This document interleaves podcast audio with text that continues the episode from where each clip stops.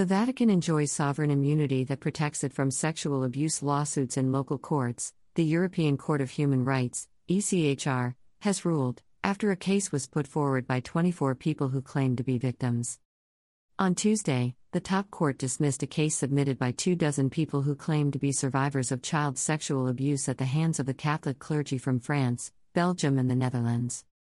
The alleged survivors had initially filed a class action in the Ghent Court of First Instance against the Holy See and several high figures in the clergy in 2011, demanding 10,000 euros, $11,600, in compensation for each victim because of the Church's policy of silence on the issue of sexual abuse.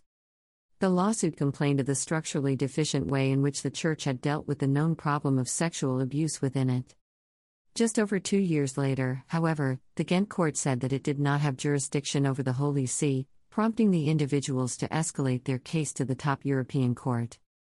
The ECHR on Tuesday sided with the Belgian court in a 6 to 1 ruling, which concluded that it agreed with its findings that the Holy See enjoyed diplomatic immunity and was recognized internationally as having the common attributes of a foreign sovereign, with the same rights and obligations as a state.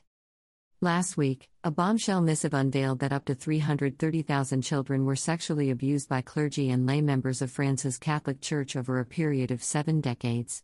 Between 2,900 to 3,200 priests and clergy were accused of assault during this time.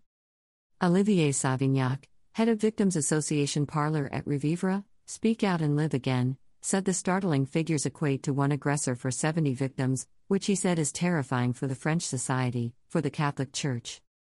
In the wake of the damning report, Pope Francis expressed his regret at the findings of the expose, remarking that it is also my shame, our shame, my shame, for the incapacity of the Church for too long to put them at the center of its concerns, and implored French bishops to continue to make every effort so that similar tragedies will not be repeated.